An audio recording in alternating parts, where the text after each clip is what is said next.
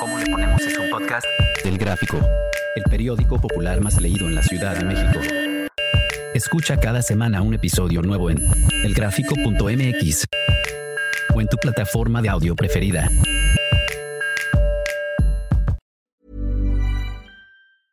Hey, I'm Ryan Reynolds. Recently, I asked Mint Mobile's legal team if big wireless companies are allowed to raise prices due to inflation. They said yes. And then when I asked if raising prices technically violates those onerous two-year contracts, they said, what the f*** are you talking about, you insane Hollywood ass So to recap, we're cutting the price of Mint Unlimited from $30 a month to just $15 a month. Give it a try at mintmobile.com/switch. $45 up front for 3 months plus taxes and fees. Promo rate for new customers for limited time. Unlimited more than 40 gigabytes per month. Slows full terms at mintmobile.com. Bienvenido al programa ¿Cómo le ponemos? Soy Judy Kravtsov. Cuéntame, ¿coges o no coges? En esta segunda temporada de Tarima Brava nos meteremos a las entrañas del boxeo. Desde la formación de un boxeador hasta que llega a ser campeón del mundo. Las lesiones que sufre, el temor a la báscula, así como las tentaciones que debe esquivar para llegar a su objetivo. En una serie a 10 rounds. Que comience el combate. Laura, Paula, Rodrigo. Denise, Sandra, Carlos, tú. Todos tenemos una historia. ¿Cómo estás, Édgar? Muy bien, muy bien. Para no hablar de otras cosas, cuéntanos tú, hoy, ¿coges o no coges? Sí, sí cojo. Sí, y así con frecuencia y una vida sana y... Bueno, para ir agarrando tono... Es lógico que ya no es igual como cuando uno está joven o cuando uno recién casado. No, yo recién casado hasta 2, 3 veces al día. Ah, sí. No, y yo escuchando, va bajando el nivel de las cuestiones. Ahorita normalmente yo tengo 57 años ya. Son 2 veces por semana y hay veces me quedo hasta con ganas, pero hasta ahí. No está tan mal. Sí. ¿Y es tu mujer la de siempre? O sea, sí. Y bueno, pues ¿cómo le haces para mantener esa llama tan prendida? Yo he pasado por muchas cosas. Yo he batallado mucho. No ha sido siempre así. He estado... en lo que es la inseguridad, porque eso es en lo que he llegado a mi punto de ver. Ha habido momentos inseguros en mi vida y de celos. También puede ser celos donde incluso llego a pensar que es la mente la que hace trabajar. Cuando yo caigo en esas inseguridades, yo perdí debilidad. Sí, yo ya perdí, ya no se me levantaba el miembro, ya no, nada, totalmente caí en una depresión, no sabía qué hacer.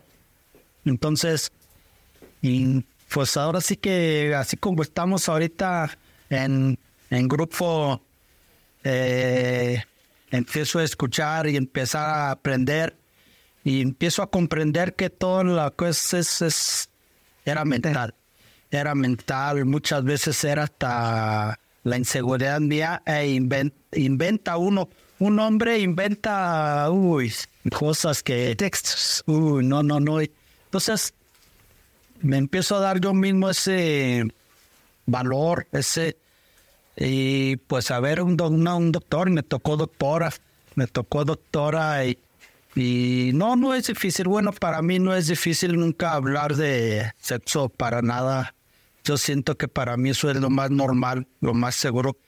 Entonces, esa doctora, igual como le estoy hablando a usted ahorita, yo le hablo a ella, le comento mi situación. Caemos en lo mismo, que es precisamente lo que es mi inseguridad mental. Mas, sin embargo, pues sí me ayuda, ¿no? Sí me ayuda con unas inyecciones y esto y lo otro. Pero no me gustan las inyecciones, nomás me puse 2 y ya con eso... y he estado manteniéndome pues lo más sano que se pueda comer y los momentos en que pueda pues hacer algo de ejercicio, de deporte para...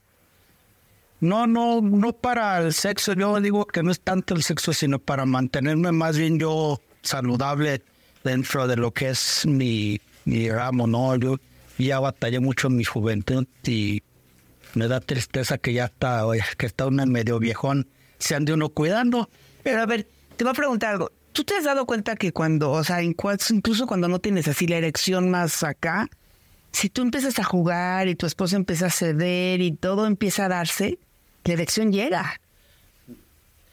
¿O no? Al principio no llegaba, incluso hubo momentos en que yo culpaba a la pareja, de que ella no participaba, de que no, es que no haces nada para excitarme, claro. Pero en sí yo llego a preguntarme yo mismo, ¿y yo qué estoy haciendo para excitarla a ellas? Exacto. Ahí está el punto donde era lo que yo no sea...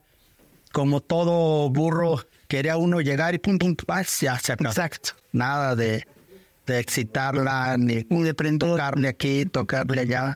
Ese es el punto. Y la mujer cuando está satisfecha y contenta, pues también no te sale con que le duele la cabeza, ¿no? Exactamente así estaba, que todo el tiempo no tenía una satisfacción y no se hablaba. Claro, no se hablaba como pareja, por decir, no teníamos ese diálogo, ni enojado yo, enojada ella, en lugar de tener un diálogo más estable de lo que era, nos distanciábamos más. Muchas veces nos separamos, o sea, si nos separamos ya son varias veces. Sin embargo, esta última vez sí fue por esa inseguridad de... Esa vez. Las otras veces, pues, fueron por mis acciones. Yo, pues, andaba con una y con otra y con otra. Entonces... Te voy a preguntar, ¿por qué si... Yo me quedo pensando, si no se te para bien, ¿por qué buscas una y otra y otra y otra? Ese es el punto. Yo digo, yo lo veo como una enfermedad de un hombre... yo me consideraba machista. ¿Y ya no? Y ya ahorita ya no. Ya ahorita ya entiendo y respeto y amo a mi mujer y entiendo a la mujer. Ahora entiendo a la mujer. Antes ya no, No me enfocaba, no me interesaba. Era de los que llegaban a la casa y a echarse y todo aquí, y la comida aquí, que ya estuviera todo aquí. Y para nada, no me interesaba si ella trabajaba. Ahora, hoy no, ya entendí, ya comprendí que no. Es una pareja, pues es casados, es de dos, ya entendí que es de dos, de ambos. El día de hoy no, yo trato de estar más con ella. Soy muy difícil de decir palabras como románticas o así. No estoy acostumbrado, pues yo tuve una vida muy dura de joven, muy difícil. O sea, no aprendí, es muy duro, muy estricto. Entonces, ahí estoy batallando. Le echo ganas, pero no se me da decir cosas bonitas o así. Yo sé que a la mujer le gusta. Sí, pero... Y, por ejemplo, una florecita de eso. No, sí, ya. Una rosa de 8 pesos. No, yo no regalaba, no era nada de eso. Y ahorita sí le traigo... De vez en cuando un ramito de flores o claro, un regalito o algo. Salimos a pasear por ahí. Les da risa porque les digo, vamos a pasear, pero tú pagas. Así, no, siempre salimos y cuando yo puedo, pues le pago. Y cuando ella paga también. También bonito. Contamos como... Ya vivimos padre cuando es una unión de verdad, claro, de pareja. ¿Qué te llevó a entender que el machismo, en vez de juntarte, te aleja, y que si no cambias tu manera de relacionarte con tu esposa, pues no van a coger nunca? Sí. El cambiar yo, el cambiar mi manera de ser precisamente fue la soledad. O sea, mucho tiempo solo, mucho tiempo. Entonces, yo al encontrar esa pareja, pero no la trataba bien, y nos separé, y volverme a quedar solo, no es agradable. Entonces, empezar a entender la situación, más que nada, decirme yo, ¿qué es en realidad? ¿Qué es lo que yo quiero? ¿Una sirvienta o una compañera? Sí, o qué onda, o sea, qué, o quedarme solo totalmente. Entonces, empiezo a entender la situación y ya, pues, he escuchado muchas conversaciones con diferentes mujeres, los maltratos y todo, incluso a mi madre, ¿no? Sí, como que todo empiezo, como que dije, no, pues yo estoy haciendo lo mismo, ¿no? Entonces, dicen, no, hay que cortarle por ahí la cadenita y... Entonces, eso fue lo que te sirvió, escuchar a otras mujeres, ¿no? Así. Sí, no entenderlas, porque aquí me dijeron, no, está muy complicado entender a una mujer, no. Bueno, a lo mejor no me meto en esos problemas, dice, mejor no. Pero sí la puede consentir, sí la puede cuidar.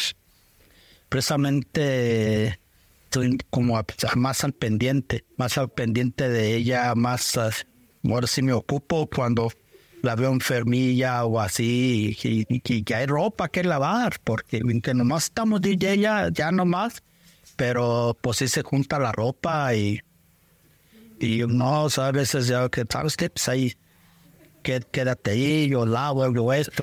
O me pongo a hacer las cosas. No, claro, y no por eso eres ni menos hombre, ni menos nada. Eso es lo que entendí. Eso es lo que entendí precisamente, de que lavar un traste o lavar ropa o lavar esto, no se me caen mis bolitas, ahí se mantienen. Y ahí están. Claro. Ahí han estado siempre. Y la mujer agradece mucho, ¿no? Cuando la cuida. Sí, eso es lo que ha sabido mejorar la vida de ambos. O sea, el entendernos tanto ella como a mí, como yo a ella también. O sea, nos ha sabido llevarnos mucho mejor, entendernos mejor. Ahora, lo que no le gusta me lo dice. Igualmente, yo si no me gusta algo, yo se le digo, y aunque se enoja, pero pues no. Así tiene que ser. Y antes, porque se enojaba, no le decía. Sí, se decía más peor. Claro. Entonces es bueno hablarlo. Es mejor hablar, siempre hablar. Y alguien que sea machista y que dice, no, a mí sí me gusta ser macho, ¿tú qué le dirías?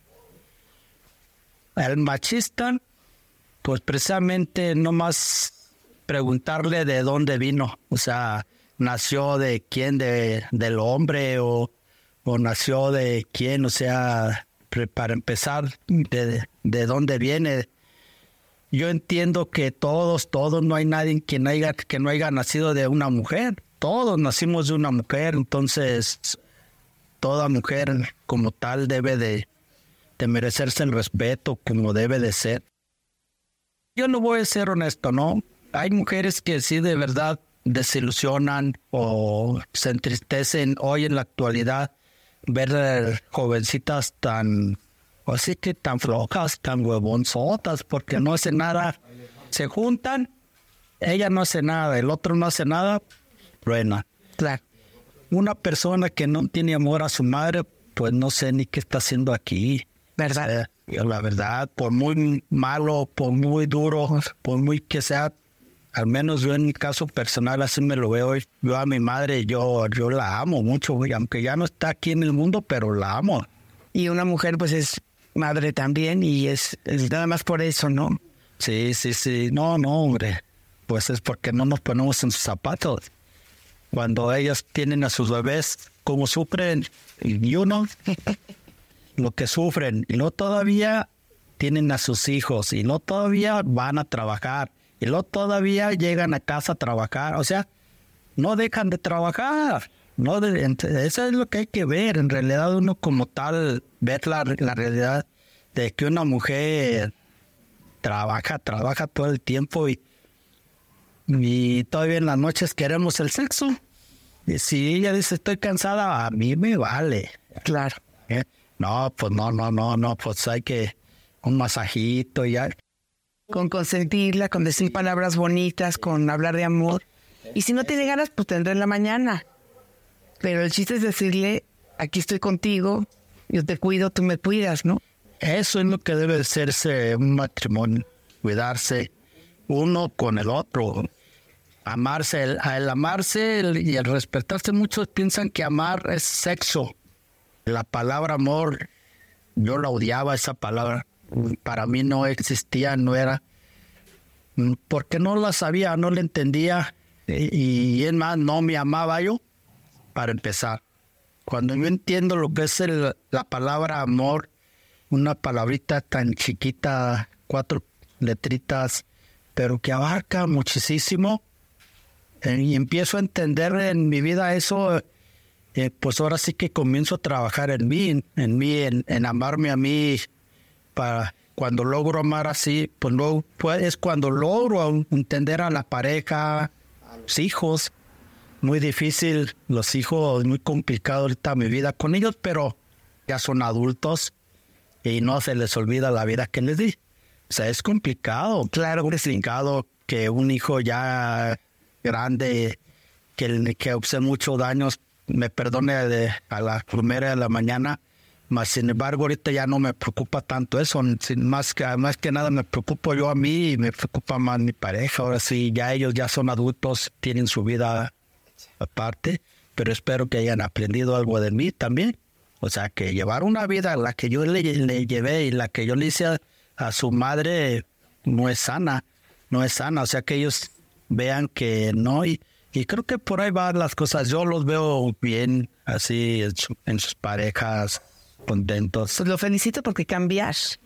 Pues de decir yo estaba equivocado y ahora me gusta como estoy, no es fácil y no todos lo logran. Sí, aquí con ese programa de AA es muy, muy directo, y cuando lo sigue uno a esos 12 pasos como debe de ser, créame que la vida cambia, porque cambia y uno cambia. ¿Y tú sí lo recomendarías? Que quien tenga un problema así, que acuda a un grupo. Sí. Pues qué bonito, qué bueno. Pues muchísimas gracias, Édgar. Muy valioso todo lo que nos di. Gracias.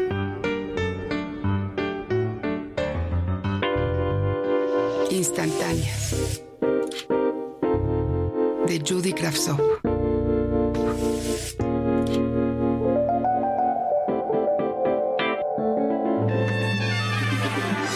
Y Lana. No me atrevo a decirle a nadie que no me gusta el mundo en el que vivo. Ni yo misma me entiendo.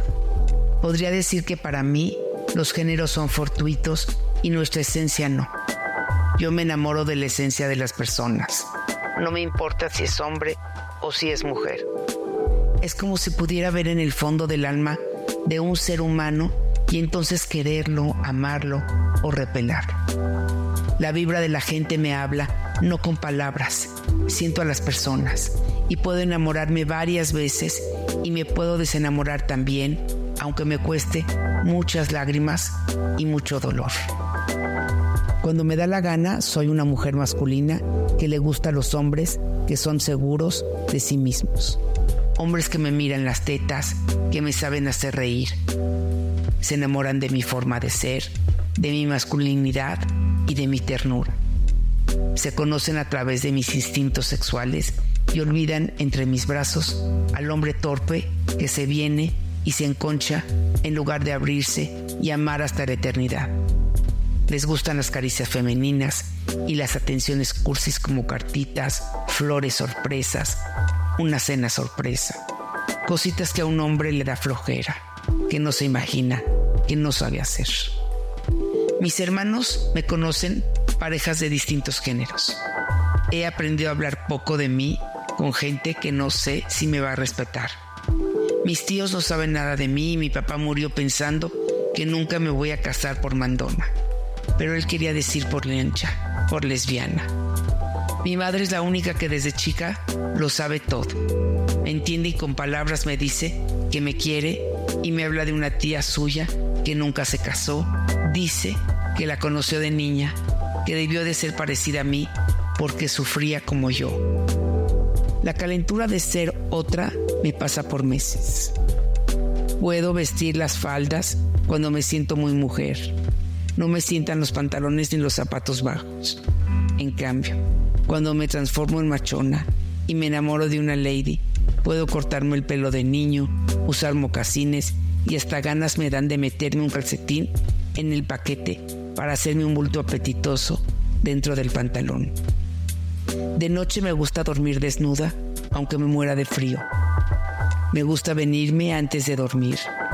Los roles que adquiero con mis parejas también cambian. Me adapto según con quién me encamo. No lo cuento mucho porque no me gusta que me juzguen ni que me pregunten cosas personales. Necesito muy poco cuando se trata de amores y no crean que fácilmente me puedo desmoronar. Caliente por saber. El vecino de mi mamá es un francés maduro y guapo. Cuando se encuentra en el pasillo me saca conversación. Sabe que estoy casada, sabe que tengo 2 hijas y aún así me invita a pasar a su casa con cualquier pretexto. Me ofrece una copa de vino y de alguna manera me hace sentir especial. Yo, con el pretexto de que le eché una mano a mi mamá, le he dado entrada. Me cuenta de su vida, me presta libros. Siento como que es un regalo delicioso que me manda Dios por cuidar a mi madre. ¿Estaré yo mal o debo tomarme ese regalo francés con todo mi agradecimiento? Ada, la premiada. Esa respuesta solo la tienes tú. No siempre se topa uno con gente buena que te hace vibrar, que te muestra su amistad y que te da sin pedir a cambio. Vete lento, cuidado, no corras, no confíes demasiado. Un vecino es demasiado cercano para tener algo que después ya no quieres sostener. Puedes hacer crecer una amistad que pueda darte la confianza de un amigo que a esta edad puede ser para toda la vida.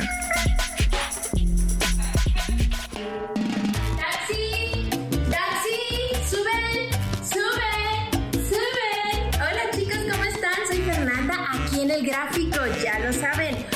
Hoy toca Viernes de Cariñosas. No te lo pierdas, es impreso. La mesa a todos, su familia, Fernanda.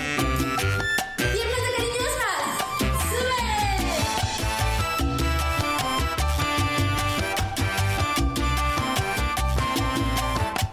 ¡sube! Bienvenido al programa ¿Cómo le ponemos?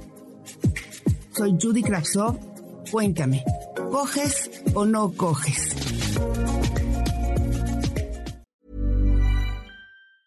Ever catch yourself eating the same flavorless dinner 3 days in a row? Dreaming of something better? Well, HelloFresh is your guilt-free dream come true, baby. It's me, Kiki Palmer. Let's wake up those taste buds with hot, juicy pecan-crusted chicken or garlic butter shrimp scampi. HelloFresh. Stop dreaming of all the delicious possibilities and dig in at HelloFresh.com. Let's get this dinner party started.